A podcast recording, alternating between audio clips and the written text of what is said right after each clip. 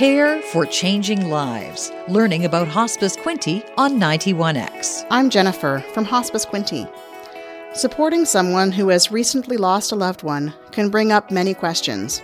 You might not know what to say, or when or how to talk to the person about their loss or how they are doing. You don't want to make things worse, but you don't want to disappear or seem unavailable. So the question is how do you support someone who has lost a loved one? First of all, you need to move past the impulse to try and fix things. You can't do anything about the fact that someone has died, and there is no quick and easy solution for the grief they are feeling. Your first step to supporting your friend or loved one is coming to terms with that fact yourself. Life is difficult, and there are times when it seems unfair.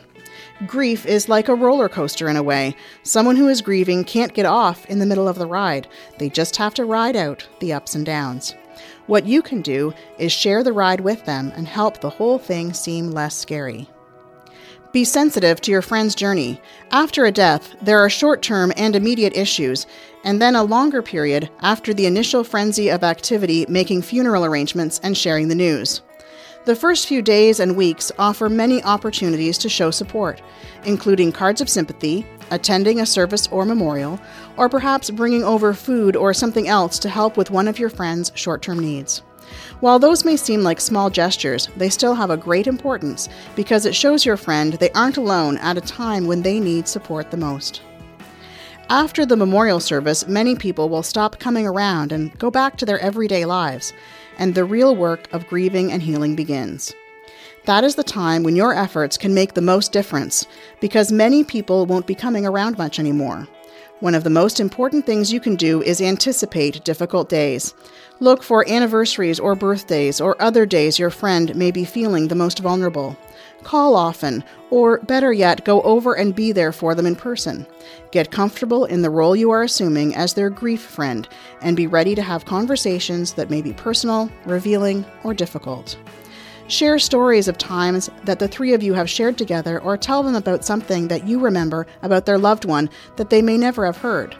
The ultimate goal isn't forgetting. The objective is to learn how to remember in a way that makes a person feel stronger and not weaker. Whenever you can, take the initiative and invite them to do things.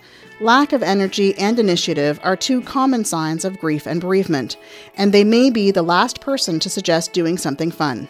It's not that they won't enjoy it, but they don't think they have the energy to do it, or they may secretly feel guilty about doing anything fun at a time when they believe they should be feeling bad. Find something fun to do together and be creative. They may shoot down the first few ideas, but something unexpected may be just the thing to take their mind off things. Most importantly, let them take the lead and do as much of the talking as they can. Listening actively and effectively can sometimes be the most challenging part of any supporting role, but it's also the most important. Your friend may have needs and unresolved issues that have been completely hidden or undiscovered until now. They may just need to vent or they may want to talk about the nature of their relationship or discuss future plans that will now never happen. Whatever form your support takes, keep at it. Grief is a long and winding road, and it takes some determination and a thick skin if you want to walk at someone's side while they take that journey. You can also suggest the resources that Hospice Quinte offers for those who are going through bereavement.